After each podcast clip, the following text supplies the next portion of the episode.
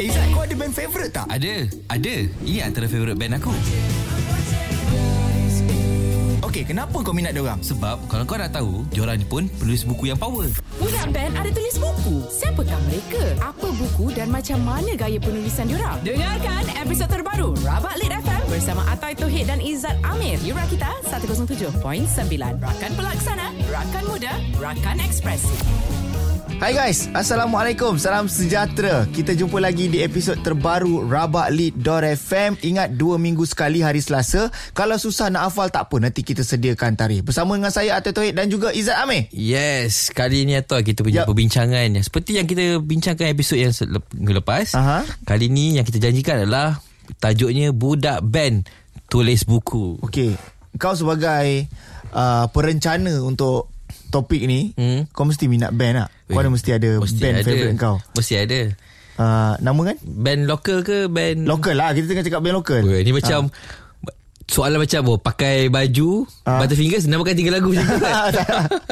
Ah. Okey, kalau aku punya The most, the most The most uh, Aku memang aku cakap uh, Paling the most Ui, Susah cakap the most Ha. ha.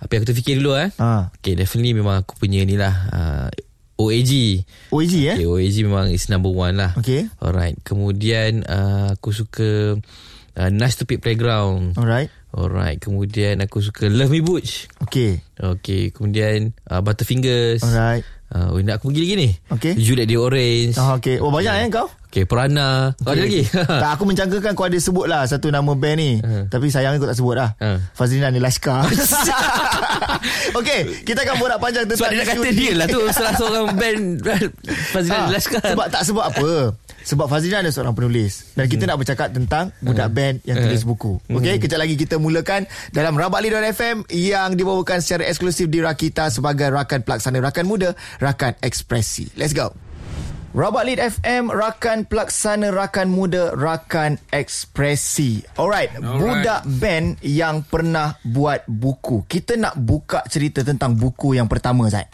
Okay buku yang pertama uh, Aku boleh declare Dia nama dia adalah Francis Wolf Francis Wolf Daripada band Spunky Fungi Okay Alright Yang buku Dia ada banyak buku sebenarnya Okay. uh, Dia ada macam contoh macam uh, Ice uh, Swipe Right Okay. Kemudian uh, Keep in Ink mm-hmm. Tapi yang paling popular sebenarnya Ataupun mungkin yang boleh latest dia adalah Social Carbon Copy Alright Okay, buku ni sebenarnya ah, dia siapa yang peminat muzik punk, mm-hmm. ah ni kira macam kira berdosa lah kalau tak baca buku oh. dia. Buku knowledge lah ni eh. dia sebab dia bukanlah buku knowledge tapi dia struggle sebagai seorang musician. Okey. Okay, dia struggle dia buku dia Uh, perjalanan hidup dia mm-hmm. tapi yang paling best sekali dia cu- percubaan untuk buat tour di Australia. Alright Tapi dalam percubaan dia untuk buat tour di Australia ada banyak halangan. Okay. Halangan yang dihalang oleh uh, immigration untuk masuk. Sebab mungkin rupa dia pakai lah pakai dengan seluar koyak dengan Ah, baju ah, ah, pang ah, semua. Ah, Itu pun menjadi uh, halangan untuk dia nak buat persembahan uh, tour di Australia. Okey. Dan disebabkan uh, disebabkan dia punya perjalanan yang tidak berjaya tu, Aha. kesemua budak band dia ni Spunky Funky ni memang uh-huh. down teruk dah ambil masa yang lama untuk mereka teruskan tour mereka yang seterusnya di Thailand. Alright. Jadi dalam waktu struggle tu pasal tidur tepi jalan, mm-hmm. ma- kelaparan, kemudian dia punya depression down tu pun ada. Jadi nak buku ni nak bagi tu pasal dia punya struggle and hardship tu. Okey. Ah, dan yang sebenarnya tak adalah struggle sangat tapi yang paling power sebenarnya tu adalah dia punya work hard orang macam mana hmm. nak teruskan juga Dahsyat ha? Ya, So cerita tentang perjalanan Wolf. dia Yes Francis Wolf ni Aku selalu nampak dia dekat event Okey. Tapi kadang-kadang aku malas dah, uh, te- Bukan malas tegur dia Aku suka tengok dia dari jauh Sebab Sebab Kau boleh nampak dia punya Work hard dia Aha. Nak jual buku pun oh, dia, dia akan terangkan One by one Orang datang bangun Terangkan semua Okey. Kemudian dia nak perform Dia nak perform Dia sendiri yang check sound system semua So dia ni memang Memang mamat yang work hard lah Okey. Ah, Dia tak take advantage kan Dan dia great, dan dia great seller lah Great seller tu aku tak pasti juga. ha. Tapi Sebab ak- dari, dari cara dari cara kau cerita Dari cara dia menjual Aha. Daripada yang kau tengok depan mata kau sendiri ada menunjukkan juga dia dia. ada juga yang uh, tidak jadi beli buku dia. Okay Tapi kenapa aku cakap aku suka tengok lebih jauh tu aku suka cara dia work hard dia. Okey, Dia bangun terangkan, dia sembang. dengan tangan dia semua. Mhm. Mm-hmm. Orang kata budak punk ni pemalas semua tak. Kau kena tengok Francis Wolf kalau kat booth nanti. Okey, kalau agak nak kenal lagi uh, Spunky Funky ni, kita layan lagu dia. Alright, kita layan lagu dia uh, daripada band uh, Spunky Funky. Hmm? Tajuk dia Kampung Boys. Alright, jom secara eksklusif di Rabak Late FM. Let's go. Alright, kembali lagi kita di rabatlit.fm bersama saya Izzat Amir dan juga Atoy Tohid. Alright, rakan pelaksana rakan muda, rakan ekspresi. Yap guys Alright, Alright, dan betul. uh, kita masih lagi bercakap tentang budak band yang pernah buat buku Mhm. mm-hmm. and kita nak bercakap tentang buku yang seterusnya. Buku yang seterusnya. Okey, ini dia budak band dan mm-hmm. juga seorang wartawan band. Mhm. Oh, Tapi wow. kita fokus pada uh, wartawan uh, band, budak band ni lah. Okey. Okey, dia adalah Nazar daripada band The Times. The Times. Okey, buku dia bertajuk Saichi Oh Agogo. Wow. Okey, dia tulis bersama dengan uh, Adli Syairi. Okey. Alright, buku tentang uh, kaz- mendokumentasikan mm-hmm. Mhm. khazanah muzik Malaysia. Okey, okay. khazanah muzik kita ni lah pada zaman uh, 50-an, 60-an punya lagu. Okey. Mhm. Uh, ada Agogo, mm-hmm. uh, Jeffrey Dane, A. Ramli, alright, uh, Adnan Osman. Aha. Ini adalah khazanah muzik kita yang dah hilang Okey. uh, dihilang, tak ada dibukukan, tidak didokumentasikan, Mhm. mm-hmm. tapi Nazar mendokumentasikan. Okey. Okay, Eh, cover dia memang sangat cantik lah. Mhm. Mm-hmm. Alright, tak salah aku designer daripada group uh, Cult Kids. Oh Cult Kids, Ah, okey. Cult Kids kan. Okey. Ah, Kita baik, baik, baik. event Aha. uh-huh. itu. Ya betul. Ah, so dia dan, dan juga penerbitan dia dah penerbitan Obscura. Mhm. Mm-hmm. Alright. Jadi mereka bergabung uh, empat uh, organisasi ini bergabung Mhm. mm-hmm. dan mengeluarkan satu buku yang sangat bagi aku ini one of aku punya favorite buku muzik lah. Alright. Saichi Agogo. Okey, dan uh, selain daripada dia menjadi satu Mhm. mm-hmm. buku bacaan tapi tidak biasa sebab dia penuh dengan pendokumentasian. Betul. Dia cara dia tulis sangat santai, Mhm. mm-hmm. uh, mudah sebenarnya, mm-hmm. tapi uh, dia tak ada artikel panjang. Aha. Dia boleh lebih pada point. Okey, tahun 1969. Okey, lagu apa? Okay. Siapakah uh, uh, bandnya? Siapakah artisnya? Mhm. Mm-hmm. Uh, dan kenapa lagu ini different? Ah, Macam itulah. Oh. Alright, Alright, nice. So bila kita dah sebut tentang The Times takkan kita tak layan lagu dia? Oh, seperti biasalah kita akan pilih lah lagu daripada The Times. Okey. Ah. Takkan nak pilih lagu daripada Ali Sherry kan? Weh, marah Madli. Alright, so lagunya adalah Okey, nama dia adalah, uh, tajuk lagu dia adalah Persona Algebra. Persona Algebra. Let's go. Kita layankan di Rabalit FM. Rabalit FM di 107.9 buku alternatif di radio alternatif. Tengah berbicarakan tentang budak band yang juga pernah tulis buku. Mm-hmm. Untuk buku yang seterusnya, kita nak dengarkan sendiri penjelasan daripada Empunya Badan. Alright. Hmm, kita bercakap tentang apa tu? Kita bercakap tentang In daripada band Second Combat. Okay, alright. Okay, tajuk buku dia adalah Aku Budak Punk. Mm-hmm. Mhm.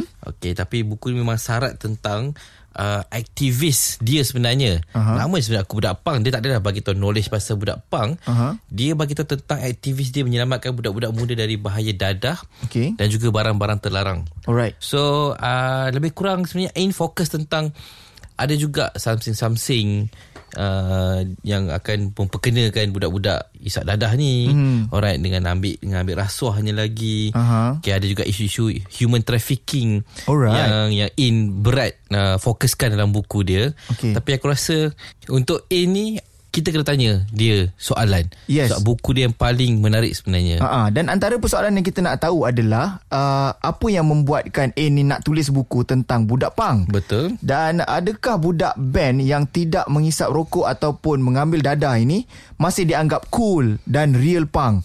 Dan juga satu lagi kita nak tanya, uh, boleh tak diterangkan lagi apakah sebenarnya maksud straight edge? Oh tu, tu banyak argument tu. Ya, betul. Uh, jom kita dengarkan jawapan dari Ain. Baik. Uh, soalan pertama, apa yang membuatkan kau nak menulis buku tentang budak punk? Sebenarnya tujuan aku adalah untuk memberitahukan aku punya uh, pengalaman lah sebagai punk rocker. Uh, bagaimana aku membesar, uh, mendengar muzik-muzik punk. Lepas tu uh, belajar tentang subculture ni. Sebab bagi aku ia bukan sekadar muzik bising, bukan sekadar muzik saja tapi adalah satu lifestyle dan culture. Uh, muzik punk ni adalah untuk uh, penentangan tentang budaya uh, budaya mainstream kan so kita tak nak jadi macam budak mainstream tak nak jadi macam Backstreet Boys tak nak jadi macam NSYNC lah uh, tak nak jadi macam uh, Kids on the Block so kita buat macam kita punya culture sendirilah Tapi kita orang kat Kelang ni uh, lebih daripada itu. Kita pergi uh, buat uh, makanan pada gelandangan. Alright. Lepas tu kita pergi memasak, lepas tu mm-hmm. pergi uh, memprotes kat uh, kat pusat-pusat yang apa tak sepatutnya lah macam pusat judi lah, macam mm-hmm. uh, kelab lah. So kita pergi kat sana lah buat protes. Right. Okay, even McDonald pun lah dulu. oh. Budak-budak dulu kan. So um, apakah yang membuatkan aku nak menulis tentang uh, budak punk ni adalah untuk membentukkan persepsi lah masyarakat tentang uh, budaya punk mm-hmm. dan uh, d- dalam budaya punk pun ada yang positifnya ada yang uh, tak bagus ada yang baik lah so yang bagi kita kita ambil yang positifnya right. so nombor dua adakah budak uh, budak band yang tidak misal rokok atau dadah ini menganggap uh, dianggap masih cool dan uh, real punk okey uh, setengah-setengah punk dia nak macam tu dia nak uh, merokok dia nak uh, drugs ataupun tu itu terpulang pada mereka lah tapi mm-hmm. kita hanya menyampaikan saja kita hanya menun- menunjukkan contoh yang lain so kalau dia nak ikut ikut kalau tidak uh, tak perlu dipaksa lah kita mm-hmm. takkan paksa dia untuk dia so biasanya kita akan tunjukkan melalui contoh-contoh yang kita ni uh, energetic bila kita tak sokok kita lagi energetic boleh lompat-lompat sana boleh lari sana sini dan suara kita lagi lagi kau lah hmm. sebenarnya lagi apakah maksud itu straight-straight itu lebih daripada uh, adalah subculture daripada punk di mana dia menolak uh, kegunaan eh intoxication dalam badan uh, mm-hmm. drug smoking alkohol intoxication lah uh, chemical semua dia tolak dan uh, dan mengamalkan kehidupan sihat ya yeah? Cun Alright. Itu penjelasan daripada In Yes, itu yang aku suka nak dengar tu. Straight edge punya point dia sebenarnya. Aha. Dan juga uh, kita akan layan lagu selepas ini daripada In tapi bukannya daripada uh, Band second combat dia. dari bukan daripada Second Combat. Yes, ada satu lagu yang in featuring dengan Pat daripada Gahana Sekar Cinta. Aha. Dan ini lagu ni mereka berdua yang tulis, Aha. mereka berdua yang arrange. Yap. Okey, tajuk buku dia adalah Perjuangan. Tajuk lagu. Tajuk lagu, Ah, Oh, tajuk tajuk buku buku tadi. Ah, Ah, Izzat, tajuk kau okey tak lagu ni? dia Perjuangan. Ha, kau Lepas- betul-betul uh, ni eh khusyuk dengar pasal pang semua ah. Kau dah ni eh. Kan, aku terlalu buku sangat kan. Ah tu ah. Okey, dan ah, nama band dia digunakan adalah uh, dia DFM ni Aha. DFM band uh, featuring Pat Aha. DFM ni sebenarnya Drug Free Malaysia Yes, uh, dan Drug itu- Free Malaysia pun ada band dia sendiri Betul. Ah dan itu adalah gerakan yang ah, diketuai oleh In eh. Betul. Alright, jom kita layankan secara eksklusif di Rabak Lit FM. Alright Kembali kita lagi di Rabalit.fm Yup. Alright Buku alternatif di Radio, Radio Alternatif, alternatif. Okey, kita nak pergi ke buku yang seterusnya dari budak band yang juga menulis buku. Yes. Dan insan ini adalah seorang yang bertanggungjawab besar dengan khizanat di Ipoh. Ya, Sebenarnya Dia lah uh, pengasas Ya. Rabalit punya pendapatan Wah, sebenarnya eh. Sebenarnya Okey, dan orang ini bernama Muhammad Jizwan. Alright Okay buku dia mm-hmm. Sebenarnya ada banyak buku dia mm-hmm. Aku tak nak sentuh lah buku-buku yang lain Termasuk Okey. okay. buku-buku dia yang dah kena ban pun sebenarnya Okey. Okay buku yang seterusnya Aha.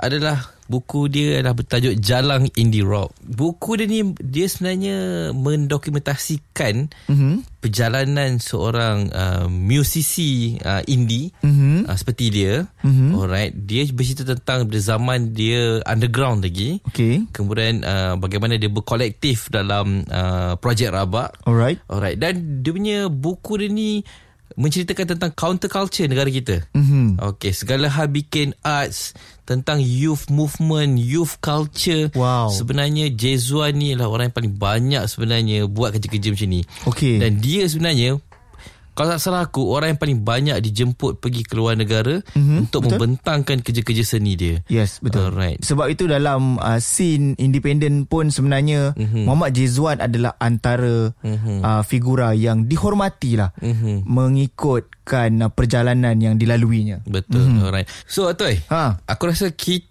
Kena tanya dia Beberapa soalan Okey. Ada berapa perkara Yang kita kena Dapatkan penjelasan Daripada Jason sendiri Alright, kita tak nak buat cerita eh. Kita nak dengar daripada dia betul eh. Betul. Okey, jadi soalan yang pertama kita nak tanya apa? Okey, soalan pertama adalah beza budak band di Malaysia dan negara lain sebab dia paling banyak keluar negara lain. Aha. Pendapat Jason kenapa bunyi dia nampak pelik bila kita kata budak band ini menulis buku? mungkin ramai yang rasa pelik bila dengar cakap macam uh, budak band adalah penulis juga dalam masa yang sama kan. Mungkin kerana de, uh, dekat Malaysia ni tak ramai budak band yang menulis secara serius. Uh, jadi saya percaya mu- ada budak-budak yang main band ni yang menulis tapi mungkin tak serius, mungkin tulis saja-saja. Okey. Uh, dan saya percaya juga um, ada juga yang membaca tetapi hmm. mungkin belum cukup banyak. Mungkin uh, ini saya punya syakwa sangka saja. Uh, tapi kalau kita tahu kalau kita ambil misal kata negara barat contohnya dia uh-huh. memang ramai budak band walaupun tak habis sekolah tapi dia orang membaca buku. Uh, right. Dia suka baca buku. Uh-huh. Uh, jadi amalan membaca ni sebenarnya kalau tak habis sekolah pun patut membaca juga kan sebab hmm. dia menambahkan kita punya benda-benda dekat akal fikir lah. Mhm. Hmm. Jadi saya rasa mungkin tak biasa tu sebab itulah sebab tak diketahui ramai hmm. uh, budak band ni menulis secara serius. Alright, mungkin maksud dia tidak terlalu di highlight kan atau di uh, ketengahkan mungkin. Mungkin. Ah, uh, okay. So kita nak tanya juga kepada Jezwan, apa sebenarnya kelebihan peminat apabila band yang dia minat tu juga adalah seorang penulis? Duh, power ni.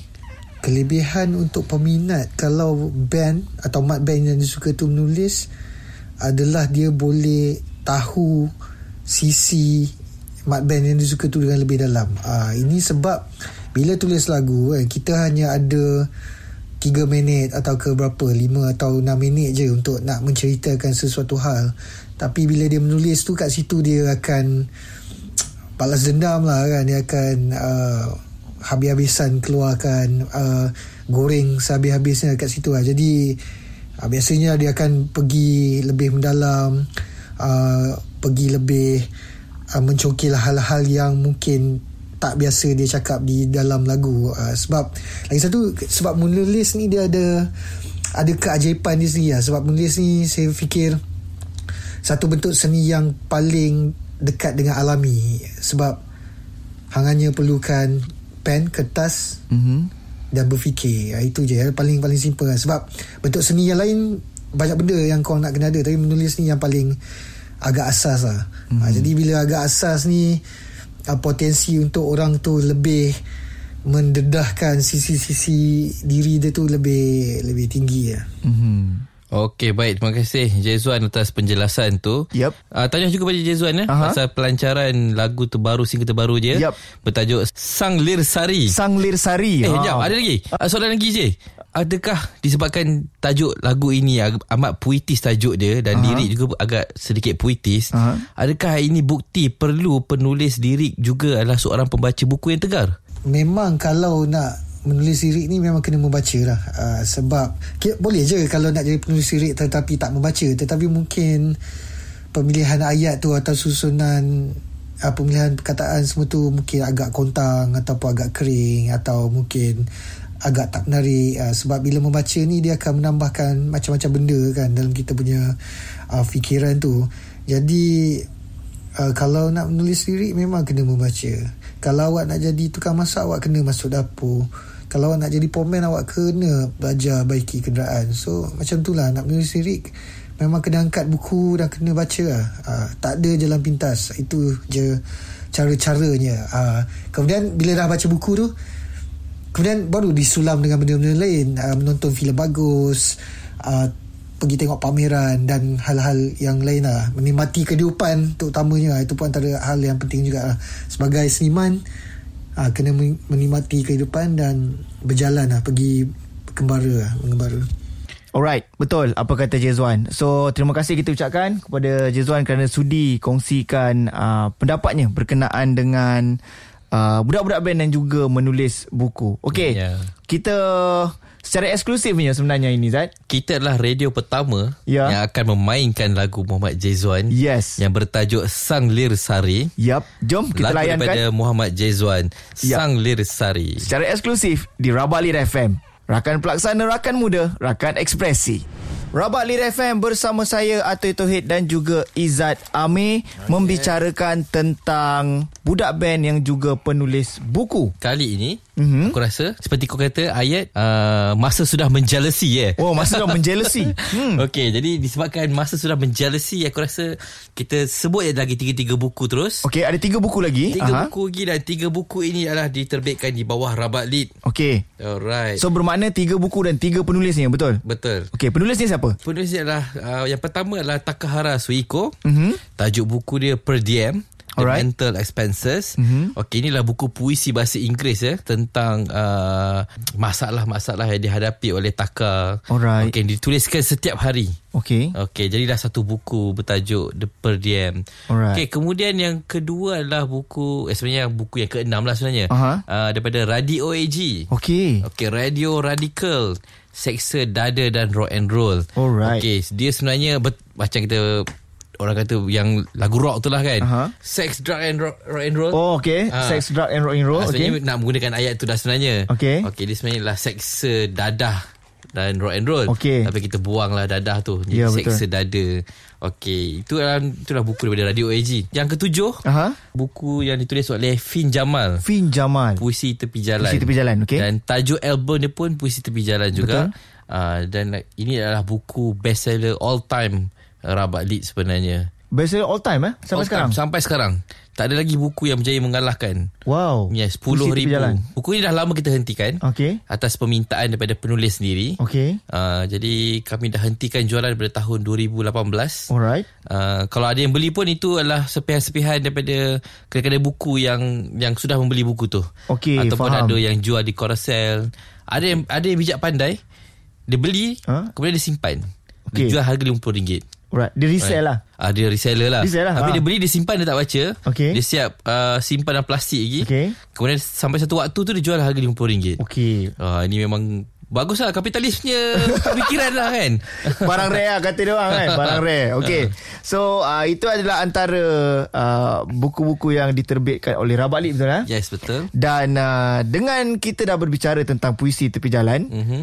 uh, Antara yang uh, tertinggi terjual sampai sekarang Betul. yang paling tinggi terjual sebenarnya mm-hmm. Kita layankan lagu daripada Fin Jamal lah Suatu pernah Jom kita layankan Di Rabalir FM 107.9 Buku alternatif di radio alternatif Of course di rabalir.fm 107.9 Yang dibawakan oleh Rakita Sebagai rakan pelaksana rakan muda Rakan ekspresi Kita dah sampai ke penghujung untuk episod kali ini Tapi ada satu buku lagi Kita nak bicarakan dalam episod kali ini Alright, buku yang terakhir ni Atoy. Mm-hmm. Uh, penulisnya adalah nama dia Hadi Jaafar. Mhm. Okey. Kalau kenal siapa Hadi Jaafar ni, dia adalah satu band legend juga. Mm-hmm. Nama band dia Laila Launch. Mhm. Oh. Alright. Alright. Dan tajuk buku yang Hadi tulis ni, uh, tajuk dia lah Di Pinggulmu Ada Bulan. Alright. Okey, ini satu metafora yang tinggi. Tajuk okay. je pun dah dah sedap Dah dengar. metafora, ha. Yes, okey. Buku dia buku puisi. Aha. Diterbitkan oleh uh, Aloy Paradox. Ha? Okey. Dan buku ini susah sebenarnya susah nak dibincangkan. Aha. Kerana uh, it could be anything. Okey. Okey, aku takut tersalah cakap uh, apa yang dimasukkan oleh Hadi Ah, Jaafar. Sebab dia terpulang kepada interpretasi pembaca Yes benar Okey. Mhm. okay. tepat Pernah kita diskusikan buku ini Di mm-hmm. Johor kalau tak salah aku mm-hmm. Dan dia ada pelbagai Pelbagai jawapan Pelbagai uh, maksud yang yang orang baca Okey. Jadi sebab tu aku cakap tadi Dia boleh jadi macam-macam uh-huh. Dan ini part yang best Alright. Mhm. Bila kau menulis puisi mm-hmm. Ataupun lirik lagu Dia boleh menyampaikan pelbagai mm-hmm. Maksud yang kita rasa sesuai Mhm. Okey. Alright Okey, so itu adalah tentang buku Di Pinggulmu Ada Bulan. Yes. Dan uh, buku terakhir yang kita ingin kupaskan untuk episod kali ini bercakap tentang budak band yang juga menulis buku. Uh-huh. So untuk episod akan datang di hari Selasa dua minggu yang akan datang. Kita nak bercakap tentang apa Izzat?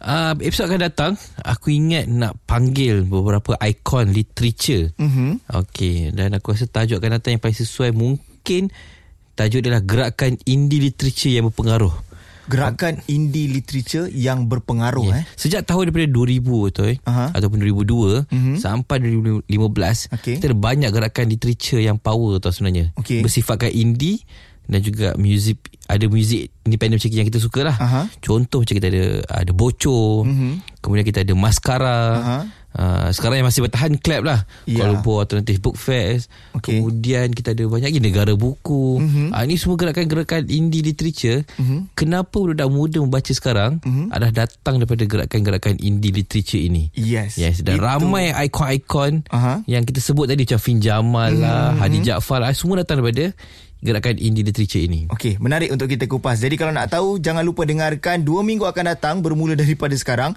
untuk episod yang ke-6 Rabak Lead FM. Terima kasih Izzat.